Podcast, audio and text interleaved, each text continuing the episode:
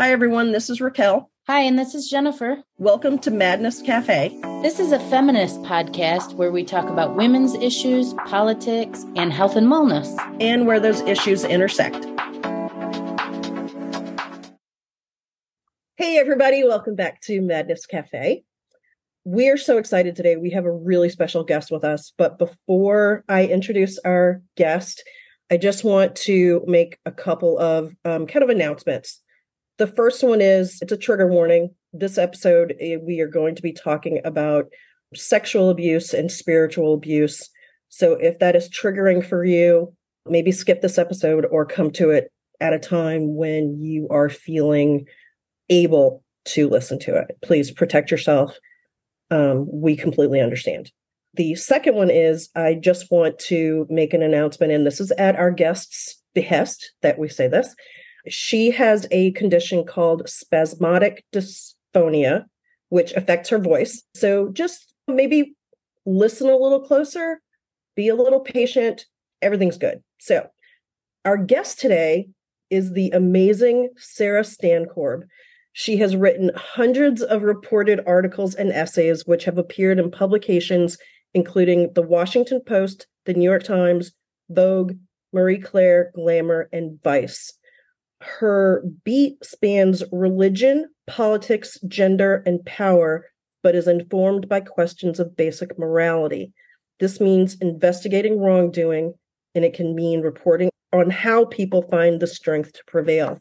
We are also going to talk about her book, which is amazing. It's called Disobedient Women: How a Small Group of Faithful Women Exposed Abuse, Brought Down Powerful Pastors, and Ignited an Evangelical Reckoning. This book is so great. Sarah, we are so excited to talk to you. Thank you so much for being with us today. Thank you so much for having me. It is truly so, our pleasure. The first thing I have to say is that this book was very difficult for me to read. Mm-hmm. And I imagine a lot of people feel that way. Mm-hmm. And I also want to say thank you for writing it. Thank you. Could you tell us a little bit about yourself and how, how did you get drawn to this? How did you decide to write it? A little bit of background mm-hmm. on that. Mm-hmm. I feel like there are a couple of directions I could go in terms of background. Uh, suffice it to say, I was raised Methodist, so not evangelical, but as a teenager, sort of bumped in to the evangelical community. And it changed my own faith. By college, I went through a period we would now call deconstruction. And I was the only person I knew who was going through that. Years later, as I was working as a reporter, I stumbled first into one story about a woman named Vicki Garrison, who was what folks call quiverful. So she had this uh, understanding that it was her duty as a woman to create an army for God, a full quiver full of babies, by having one child after another. From Vicki's story, I sort of fell accidentally into covering what it's been like for a lot of girls and women raised in very conservative evangelical communities, who were raised to think Christian patriarchy was good and godly, and then later decided, hey, this isn't working. And I guess after many years of doing this, it dawned on me, this is a book. All of these people are part of the same constellation, and folks need to know their stories. Because as these pastors are falling, they're not getting credit for the horrible emotional toll and, frankly, the unpaid labor of exposing the truth. So that's that's me and the book in a nutshell. Wow, that was a great description. I think yeah. we could have done as well. Not at all. What was really interesting to me, and thank you for describing quiverful, because I think mm-hmm. that is a really important concept. But what was really interesting to me was the intersection of the extreme religion, I don't want to mm-hmm. just say religion, I want to say extreme religion, mm-hmm. Mm-hmm. our politics, our U S politics, and our gender conditioning, bringing those three mm-hmm. points together kind of was like an arrow to my own heart. How did you come to tie those three things? Oh, that's a good question. Probably up until I was reporting on formerly evangelical women who were leaving under Trump, I understood the politics part of it as just part of the culture. You know, oh, these are conservatives, they're anti-abortion. This mentality around reproduction was fairly consistent. There was the, the threat of homeschooling families who were raising children, hoping they would take power as part of this conservative movement. So I, I could see there were a lot of interconnecting threads. But once Donald Trump was in office, I saw a kind of a shift where women who were um, beginning to question, oh, how should I put this? Before, the folks who questioned often followed a series of steps where they would question maybe the patriarchy or question the response to abuse. Some would keep their faith. Some would find other versions of their faith, and maybe a few would leave. Once Donald Trump was running for office, and there were so many accusations of abuse connected to him, and very important leaders within evangelical communities who had trained these women to have shame over their bodies, to feel as if it's their responsibility to keep men chaste. And they had lived with this physically their whole lives. They saw those same leaders very hypocritically make a thousand excuses for Donald Trump. And I think it, it underlines so brightly the difference between this understanding there are lots of responsibilities being placed on women, but it was godly. But then to see so many leaders back up someone who was accused of so much abuse and just skate right past experiences similar to what they had. There was a fracture there that was different.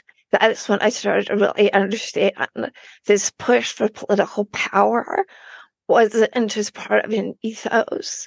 It was this drive for power that was uh, like, uh, there was a, almost a theology of power that I hadn't understood historically, and that could be connected to the lessons given to women when it was convenient and when it was not. You could just excuse whatever needed to be excused. Mm-hmm. But I think that's what, um, that was kind of a long answer, but for me, that's when it, um, that Venn diagram became utterly undeniable. I think that is the big wound that I have felt with the election of Donald Trump, is it is a huge betrayal to everything that we have been taught and held dear and mm-hmm. held as our high standard. Mm-hmm. Mm-hmm. Yes, especially for the women who had experienced abuse in their churches and been told, you know, well, let's not talk about this, this is gossip, or, well, you need to forgive. If you don't forgive, you're sinning too. All of this spiritual speak that shifted the blame onto them, they'd lived that already and not had the support that you deserve, but then to see it happen just so plainly and out in the open, to me as a reporter, and this is backed up also just with numbers of women leaving the church around that time too, but it was a pressure. That's really the only word I have for it. Mm-hmm. I think what what really scares me about all of this, and you talk about this in your book, that basically the end goal is to take back the country, mm-hmm. right? And to have it be a Christian nation, mm-hmm. which, separation of church and state, people, this is not a Christian mm-hmm. nation. It's not supposed to be. Mm-hmm. And, but, but that's what, that's what these men want. Mm-hmm. want this to be a nation run on very strict, extreme, very conservative, mm-hmm. evangelical, not just Christian, but evangelical uh, ideals. Mm-hmm. And that that's what scared me so much about what you bring up in the book, is that they basically want to bring about Gilead. Yeah, I've heard that. Yes, from readers. When I first started reporting, and I got to know women who really their lives have been wrecked, like they were wading through a hand of having either just baby after baby after baby, even when their bodies were ready to shut down, or girls raised in this and, you know, treated under the authority of their their father until they could be under the authority of their husband. That headship model, like that, that um, hierarchy was very plain, but it, it had this kind of old-fashioned flair. So uh, one of the ministry's vision forum in their catalog, they really would gear up uh, little boys in Revolutionary War toys and kind of like that that old time America, and conflate conservative evangelical modern Christianity with the founding fathers. And the founding mothers, of course, must have been doting over their children. That's the job for the women. So that's a form of this Christian nation model. What I see much more plainly now in reporting on this is straightforward Christian nationalism. And this is not like love your neighbor as yourself Christianity. This is territorial. This is geographically focused. This is pursued through many of the means that this order ministries used, which includes homeschool curricula, controlling the way children are educated, shaping the way families interact with one another, change, like, altering the way people are willing to vote. It's a whole packet. And for some people, it can be very attractive.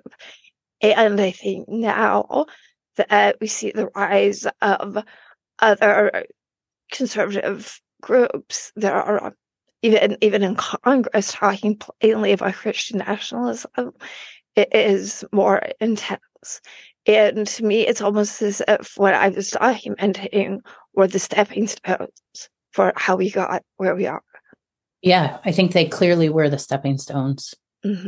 Mm-hmm. And it seemed so fringe when I first started to report yeah. on, like, criminal, you know, how many people do I know with nine babies? Maybe I'd, I'd heard of the Duggars. Right, um, yeah. The yes, yes. Yep. Yeah. But even the Duggars, their story kind of helped the idea to become mainstream a little bit, mm-hmm. Mm-hmm. because they became celebrities of sorts. Yes. Yes. And for folks who only know the Duggars from, you know, a few episodes on T V, and if they have not watched Shiny Happy People, which is way better than the title sounds like it will be, the docuseries on Amazon, the Duggars were essentially the poster family for Bill Gothard. He was the minister who launched I B L P, the Institute of Basic Life Principles, which sounds, again, way out there, right? Like, what's this mm-hmm. thing with this conference? And uh, yeah, I have some families that homeschool and use this curriculum, but they, right, they reached, you know, two point five million people, and the specific people that they reached. When I first started reporting on this, I was hearing about the Huckabees, and that family be very entrenched in this world. The Palins, all sorts of people were part of Bill Gothard's ministries.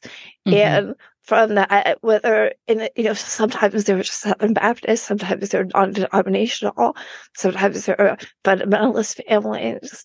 So there's a range, and because his ministry was not attached to a specific church, his ideas could spread everywhere. What the Duggars did was normalize it.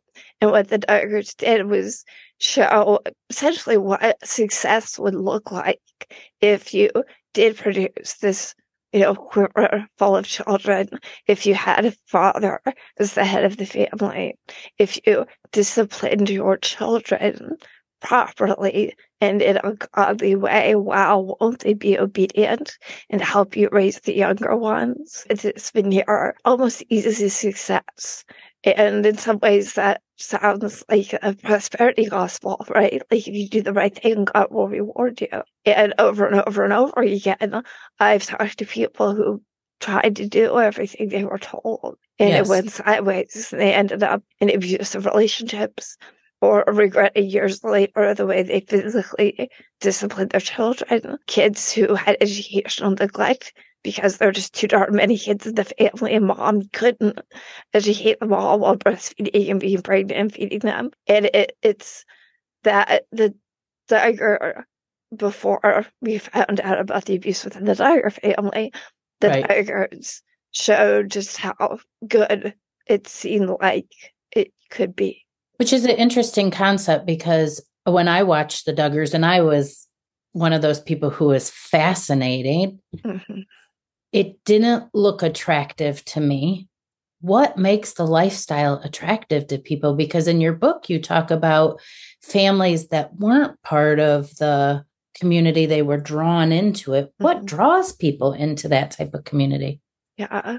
Many of the people I've interviewed over the years genuinely wanted to be good.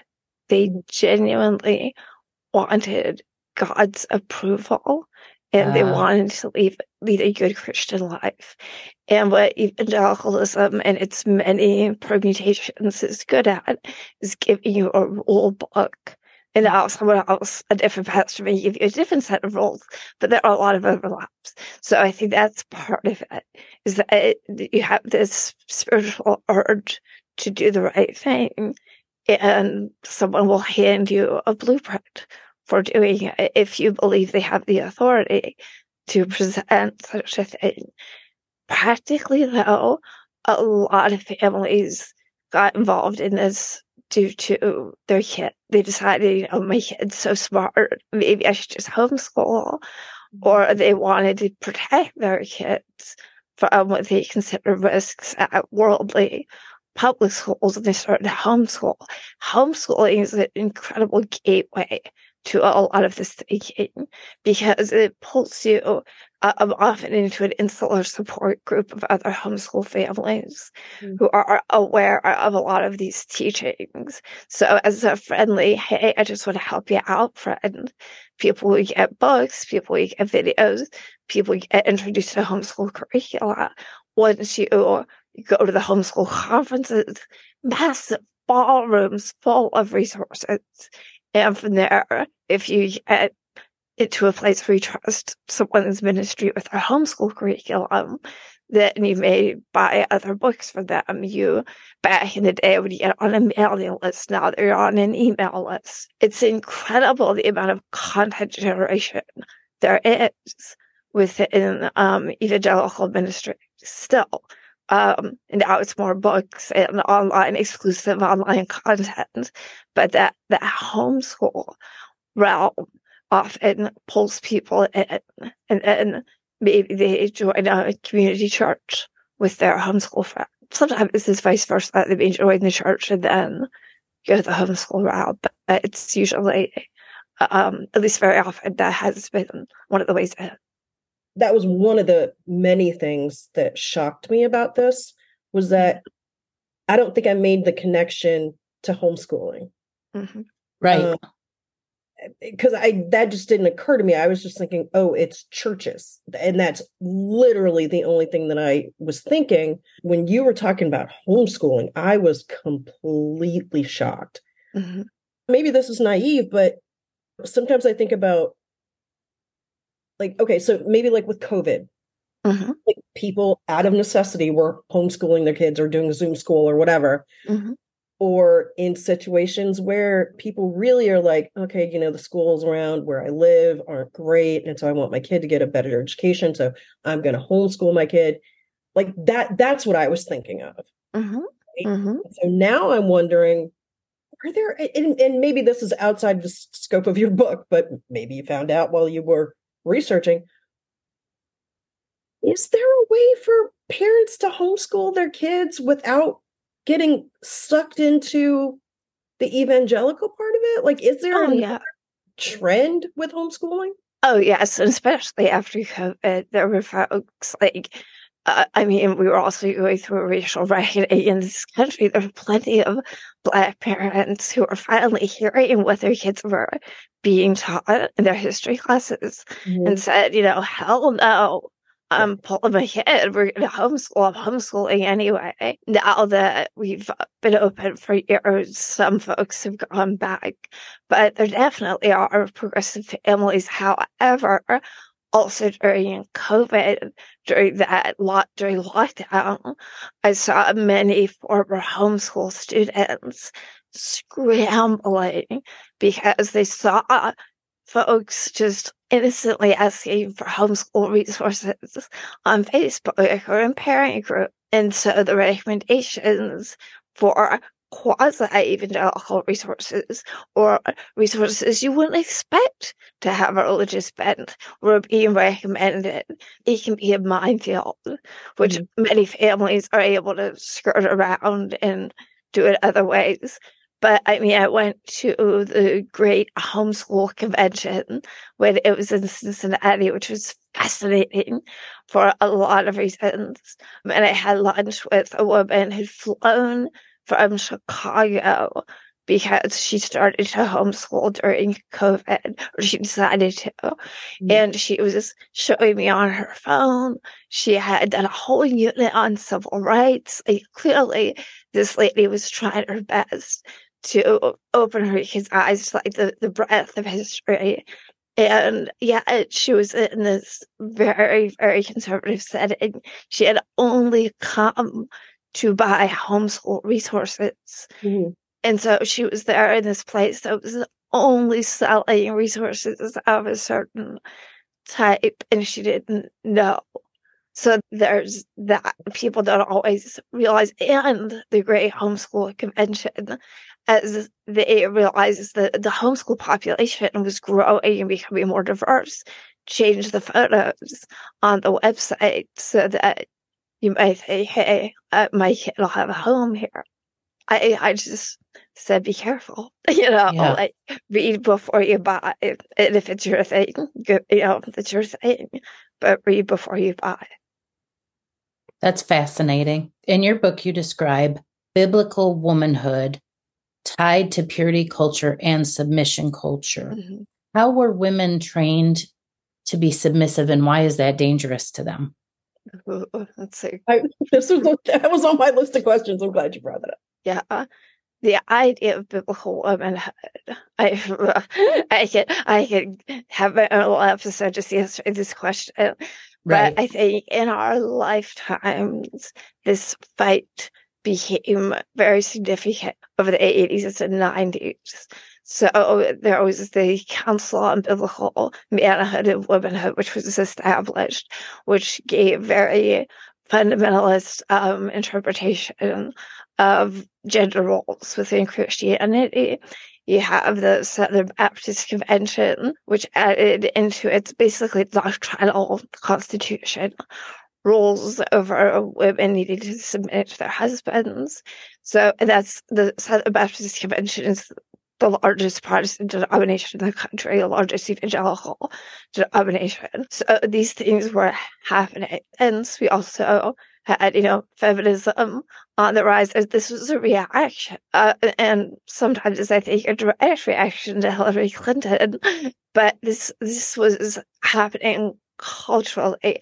At the same time, you have folks like Bill Gothard, whose simple drawing of the umbrella of protection, or it's also known as the umbrella of authority, swept so many evangelical denominations and communities.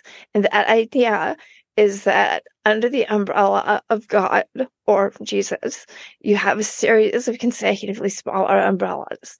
If you walk outside of the umbrella, you'll get hit by Satan. So inside that umbrella, you have God or Jesus. Underneath that, you have a slightly smaller one, which might be your pastor. Under that is the father and your family. Under that, even smaller, is the wife, and then at the bottom are the children. And if you move out from the umbrella above you, you're then in danger of satanic attack. This concept, and it's, uh, it's not even how an umbrella works. You don't have staggered umbrellas stacked high, but this shaped so many people's thinking. And it, because Gothard was such a trusted source, people believed the authority he had to assert this. So that, in a popular cultural kind of way, helped reestablish this idea of women needing to submit, because as if you don't, you're opening up your family to satanic attack. The idea of submission and then how purity culture fits into that is that children, but especially daughters, need to stay under their protective authority. So if you are being raised by a good Christian father, you will be well protected from any evil or harm. The notion that it was dangerous for girls, adult women, to leave that authority before marriage led to an idea called stay-at-home daughterhood. The daughters need to stay home. If they went to college, oh, they may become feminists. They may become Marxists. Danger, oh, danger. Yes. Can't have that. No, no, no, no. So they had to stay home. And then under the guidance of their parents, they could enter a courtship. And that courtship idea was popularized by a young, then, young pastor named Joshua Harris with a book called I Kissed Dating Goodbye. And they had to have a very chaste relationship. Some would avoid kissing until their wedding day, which, I mean, I've been to one of those weddings. It's oh, interesting. Virginity. Christianity, I saw that word yes, in your Christianity. Book. Yeah, yes. And like side hugs and no side hugs. Hands. Yes, yes. And so during that courtship period before marriage, it's often on the woman to guard her body and, you know, wear proper clothing, don't show shoulder, no skirt just above the knee, because even thinking about sex is treated as sin. And if the man is treated thinking about sex, very likely the woman made him do it. And then finally, when the marriage time comes, the woman moves out from under her father's authority under the authority of her husband. So that keeps her locked in a submissive role the whole way through. And of course, they're all under God and their pastor. It, it keeps you unable to question. Mm-hmm. It keeps you protected from outside influences that may lead you to question. Mm-hmm. And, and then you're in a role where you're a wife and you're supposed to be sexually available all the time, otherwise your husband will sin and have an affair. And from there on, you need to be a mother because that's your role. And I mean, I'm a mother, but not a mother because I believe that's my, my only role in this world. But the end result of that for a lot of these women is sexual dysfunction, and the the young women who are assaulted in between, they assume it was their fault. It's of my course. It's my fault. I did yep. something wrong. It's a trap with many, many, I guess, jaws they can snapshot over you the whole way through. Before we talk about the uh, the assault and the abuse part of this. Mm-hmm.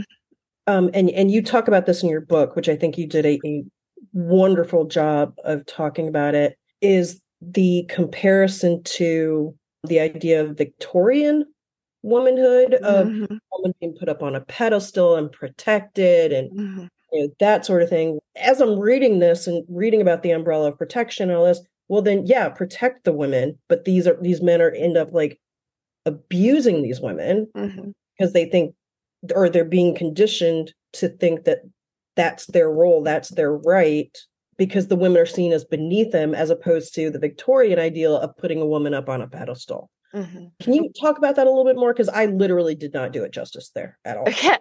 So hopefully I will. I think in brief, so during the Victorian era, there was um, the notion of like the, the woman in the house. That's where the virtue lies. Mm-hmm. And with industrialization, men were leaving the home, taking these jobs, getting involved in politics, and maybe having to sin. But then they could come home to their virtuous wife, and she could through her influence, guard the children from sin while she is home with them, but then hopefully be a positive influence on that worldly husband of hers. Uh, with the rises of fundamentalism, there was some resistance to this elevation of women in a spiritual role. That was part of a shift to give men spiritual authority.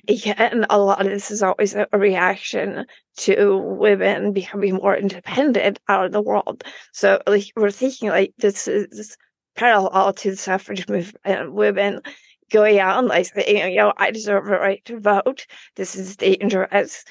Instead, you see new folks come in through the fundamentalist movement saying, no, no, no, no, actually men should have the spiritual authority. Women, it's dangerous for you to vote. It's dangerous for you to have these external voices because you don't have the spiritual authority. And you can extract verses then, which is like, how malleable is the Bible? That you can argue very different uh, versions of culture are based on the same collection of books. But that's when you see this elevation of men over women. And in both cases, like, men still get to go out in the world mm-hmm. and do their jobs and have all these experiences. It's just, a, it's, a, it's a reframing of it. And then you do still, though, have this purity thread that runs through. And we're talking about, like, wealthier white women. That's where the interest lies in this narrative thread. But it goes from seeing, like, the virtue in them to instead protecting that virtue through sexual purity. Later in the century, in, like, twentieth century, we see the result is not great, not great for women. Great. Thank you for that. Sure. I want to get more into like the stories about the, God, all the people who've been abused, whether it was by someone like a leader at the church or mm-hmm. the church. It was the the dogma of the church that justified it. I think that's the thing that is is one of the things that is so upsetting about this is that religion, which for so many people is a, a safety net, like it's it's a it's a solace, mm-hmm. for them, but in these situations, that was used against them. Mm-hmm. And it's just, it, I mean, that is just, it's heartbreaking because not only are they being physically, weaponized, weaponized yeah, faith. Weaponized, yes, weaponized faith. Yeah. They are being physically abused, but also spiritually abused, mm-hmm. which spiritual abuse was a term I hadn't heard before, before mm-hmm. reading your book, which is, is, God, all of it is heartbreaking. How did you get into writing about all of these women and how did you, How did you how did you get them to trust you? I mean, this is probably a, a multi multi part question, but yeah, like how did how did I'm just amazed at how you got from where it all started for you to now mm-hmm. there's this book in our hands. Yeah, sometimes honestly, the level of trust makes me very nervous. Sometimes these folks are so vulnerable. And need someone to listen so much that it scares me how much they want to open up to me. I will warn. I, I, I'm a different kind of reporter, I guess. Like, I take a lot of time to get a big story out. And I'm not the sort that just wants to like, break one story after another, especially because these are so traumatic. So I think part of it's just my disposition, where I, I'm kind of like, Uh, we don't even know if this is a story yet. Let's just talk. Let, let me tell you what this could be like. It could be really hard. Maybe you don't want to go public with your name. Let's just see how we're feeling after we talk. So I think part of it may just be how slowly I move. I do believe some of it is because when I first started, I was finding people who had already opened up online. So they had taken a big step to share what they had been through. And so uh, in some ways, they'd already done the first hard step, so they were ready to take another one with me. After I got a few stories under my belt, people started to refer their friends to me. Or if they heard a story, they'd say, hey, you can trust Sarah. And there are other reporters, a small group of us who cover stories like these, who I also trust and would refer other people to. So I think that's a piece of it. And then really, I'll go back. So if I have a story that's relevant to someone I spoke to, you know, a couple of years ago, I'll stay in touch. Mm-hmm. And if I think their insights may be helpful later, it's like the last the third, not third, but last section toward the end of the book covers Moscow, Idaho, mm-hmm. and Wilson's Christchurch. Those folks are desperate for someone to listen and take seriously what's happening there.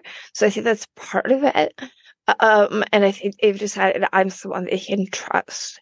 So with just staying in contact and kind of being able to evaluate me in an ongoing way, I think that also just gives them a sense that I'm not here to just exploit them.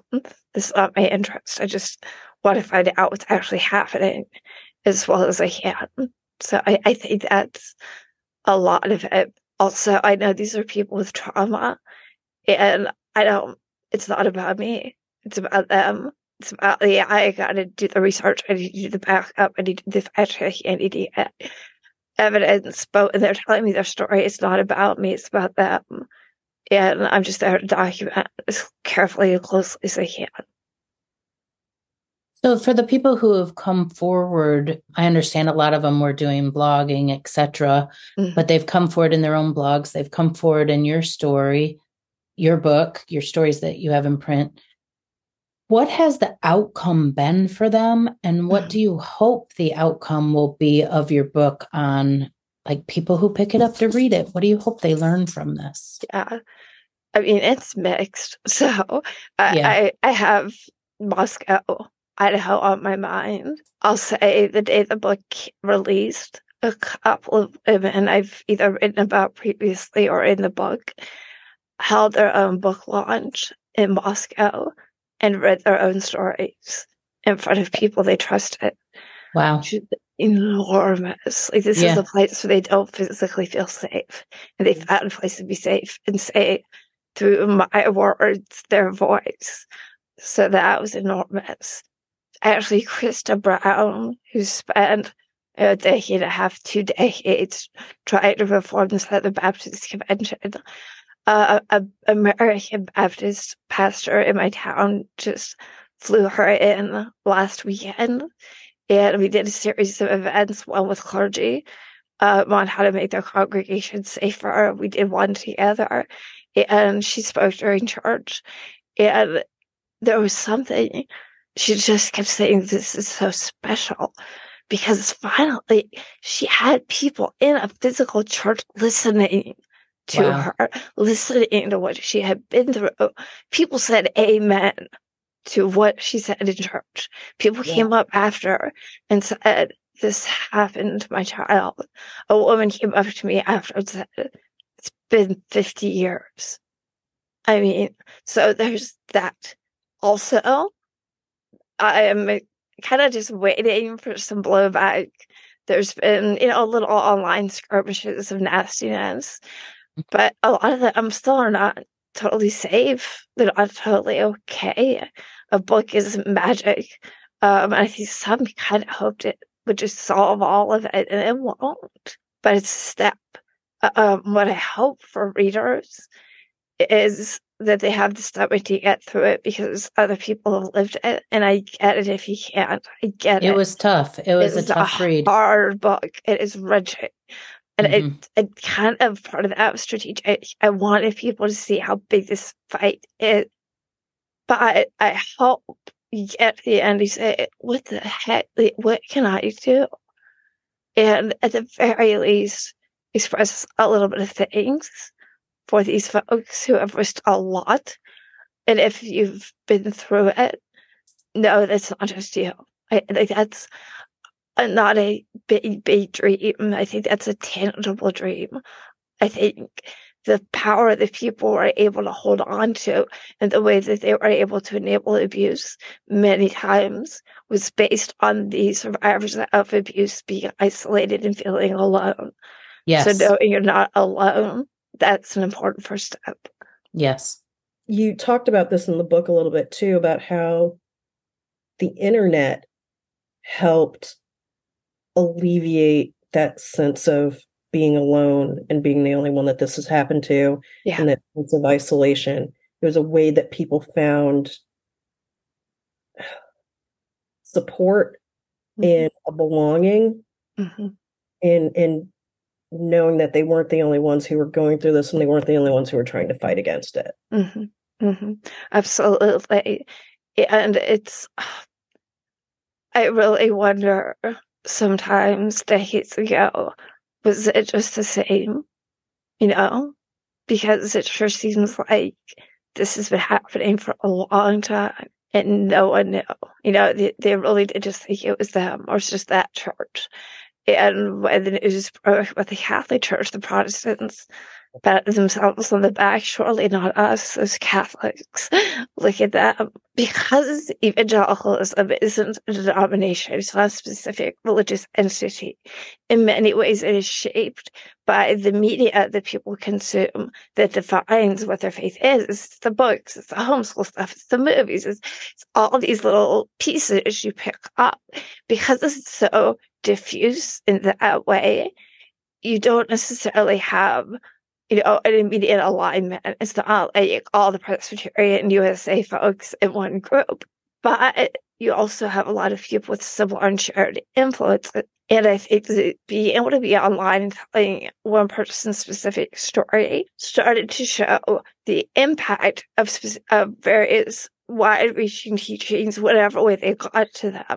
So if it's Christian patriarchy, you may have gotten it as a kid and you may have gotten it as an adult mother, but they still got the idea. And showing the impact in a specific life then can resonate with someone else reading it who says, oh yeah, this is this feeling is exactly my feeling. I may have had a slightly different experience. I may have gotten into it a different way, but this feeling is the same. Mm-hmm. And when you see that, you start to think, well, maybe there's something structural that is impacting all of us. Maybe there's something in this ideology that's impacting mm-hmm. all of us, whether you had that minister, I had that one, but the mm-hmm. ideology is the same. That's how you end up with communities of people able to critique and communities of people who mm. have various life stories, but see this common thread. And without the internet, I don't know how it would have happened. It wouldn't have, because they kept them isolated. Yeah. Mm-hmm. Yeah. What speaks to me about that is that these were isolated communities, but at least for me, it has also so impacted my life, even though I wasn't involved. I feel the effects of purity culture on myself and my mother and my mm-hmm. uh, maternal line. I feel the effects of, uh, I'll give an example.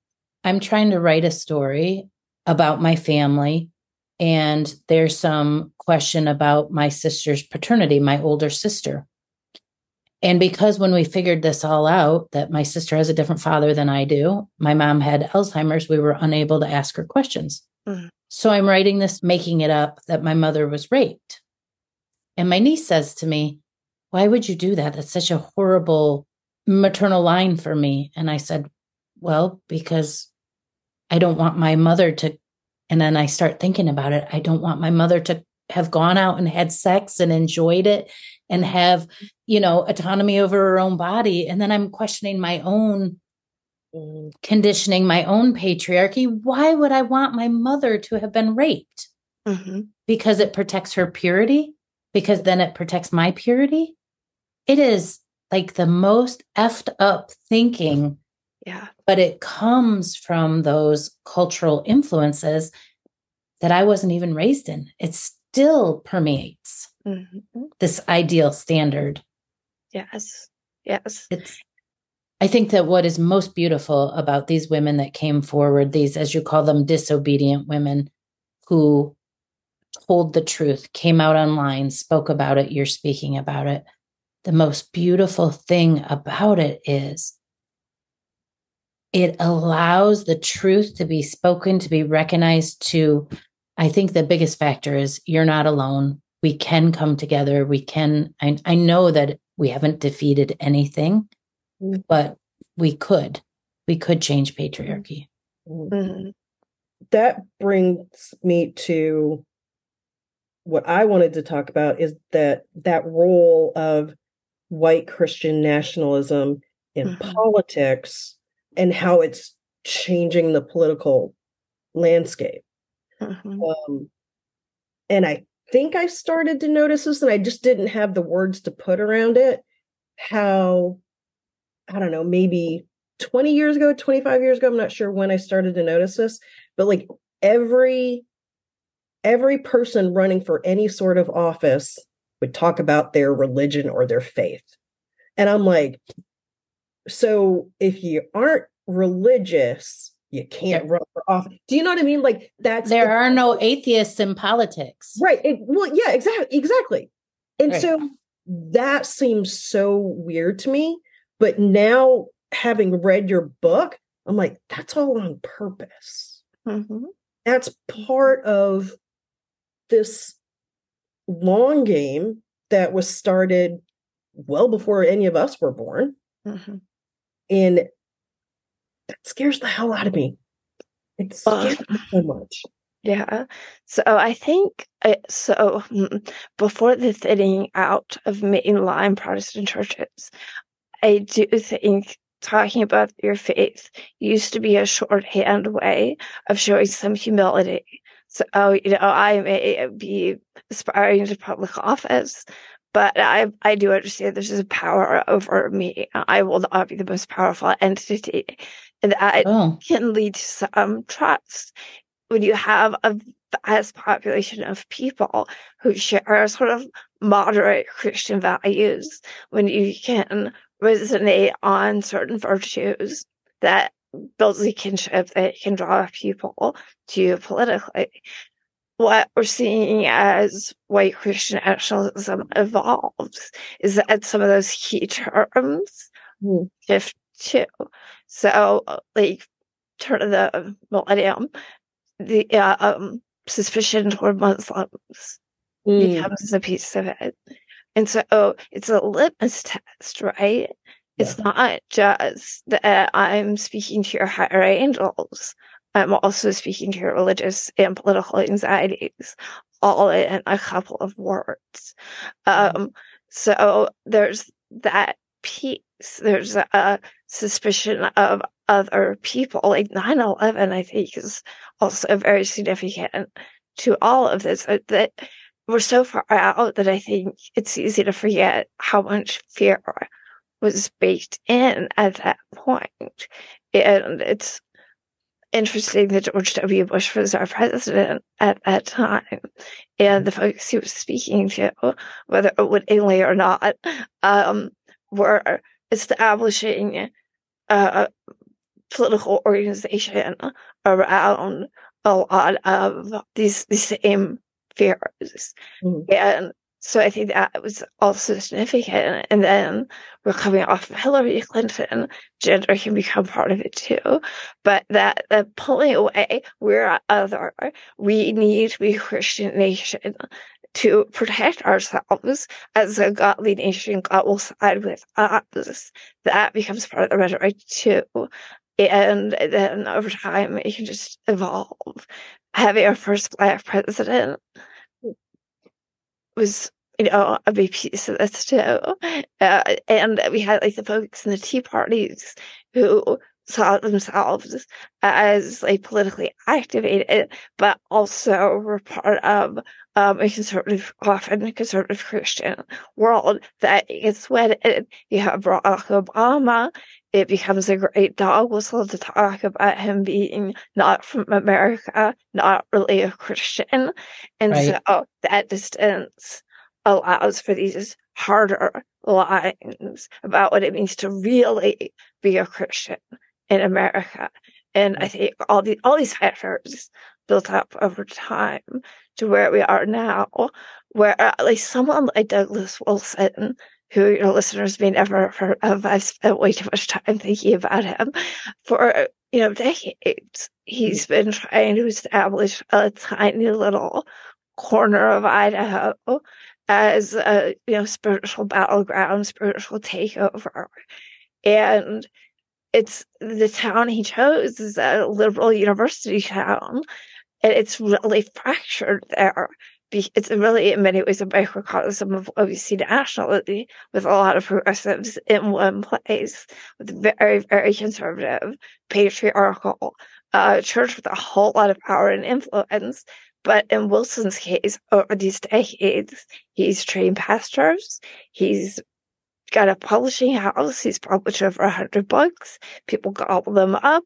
He now has uh, kind of sea of pe- mouthpieces who repeat what he teaches, who now have their own products, who now are publishing their books under his printing press. He built up the Association of Classical Christian Schools, which at times will distance itself from him, but that still keeps this thread back to him so that families who are homeschooling get introduced into his ideology. Um, he's a uniquely little known and powerful figure in all of this. He's not the only one by any means, but I think seeing what he's been able to do and attracting people to move geographically to where he is, mm. that's that's interesting. That's moving voters where you want yeah, that, them to be. That's fascinating. Yeah, yeah. We could ask a million questions, but okay. it is we're running out of time. What yeah. did you want to tell our audience that we didn't give you the chance to? Oh. Let me think about that. Um, I think kind of what I want everyone to understand is if you're part of an institution and you experience abuse, if the people you turn to for help are more interested in protecting the institution, they do not deserve your trust.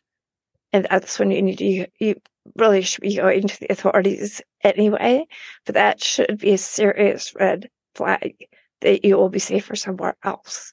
And it's okay if you got yourself hooked in with someone who does not deserve your allegiance. It's okay to leave and protect yourself. There are too many people who trusted the wrong folks, who either hurt them or then protected the people who hurt them. I just want people to feel comfortable questioning, because it's it's too much. It's too much. It's just too much. Thank you for that beautiful message. Sure. Thanks. Yeah. Thank you. Thank you, Sarah, for thank you for writing this book. Thank you for sharing all of these stories. And, and I hope the people that you that you highlight and the people that they represent, whose specific names aren't known, mm-hmm. I hope they they get some solace from the work that you've done. Thank you. You're welcome. Thank you. Hey. I want to read something from okay. her book. I it's funny that you say that, because I, I wanted to close. You too, huh? That she, yeah, that she wrote. So yeah. All right, I'll read something, then you read something. Okay. It'll be good. Yes. All right. She said on page two sixty-three, many Americans may have fled broken churches, but to what end? The goal of political dominance has been won while the church fractured. Millions of women were taught their bodies were a source of sin and silenced. I wonder how different the church and the country might be if they'd instead been valued as equally worthy and precious. If queer people were accepted, celebrated as whole in love. If a fixation on sex as sin hadn't been weaponized while rape and violence was covered up.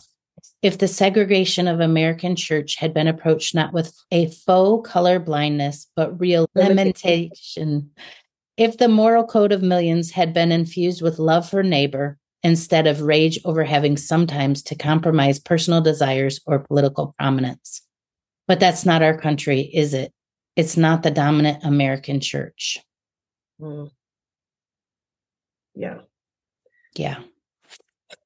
On page two sixty-five, Sarah writes, I now hold with me an index of brave, real people who endured and did something radical in speaking up for goodness, even as they ached, even as the church they loved and the families who hurt them attacked them in the name of God.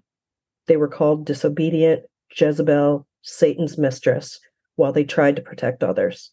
From them, I learned a vital lesson.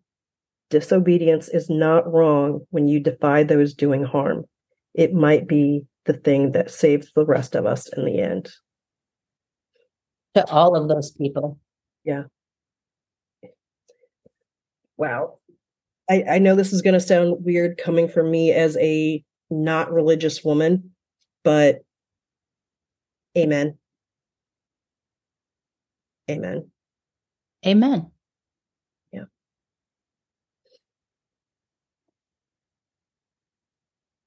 I'm glad we talked about this. I'm glad we read this book. I'm glad we've had a chance to speak to Sarah and help help shine a light on not just Sarah's book and the writing that she's done and the research that she's done, but hopefully to bring some understanding to a topic that I know I didn't necessarily have a, a full understanding of going into this. It's such a heavy topic for me. And I will say to our audience, read the book, read it with caution, but read it anyway, because it's a really important topic. And it's a lot of topics within a topic, actually. Mm-hmm. Because, and, there, because there's so much to this. Then yes, I think we realize this is a this is a huge, multi-faceted, very important topic. Yeah. And I truly, truly, truly believe that even if you're not part of one of these high control religions, your life is being affected by it. Yes, I really, truly believe that. It's in our politics. It's in our religion. It's in our uh, school systems. It's yes, in yes. our teaching. It's our neighbors are being hurt. Mm-hmm. Uh, one of the things I realized while I was reading this book is that I had a lot of neighbors growing up that probably were involved in high control religion. And I didn't know that at the time. Mm-hmm. Looking back after reading her book, I was like, oh, oh. Yeah. Yeah. Things start to fall into place. Oh, yeah. yeah. It's a really important topic. Read with care, but please read. Yeah. Yeah. Thank you, Jennifer. Thank you, Raquel. Bye. Thanks, everyone, for listening today. We will be back with more Madness Cafe next week. You can find us on Instagram at Madness Cafe Podcast or email us at madnesscafepodcast at gmail dot com. Bye.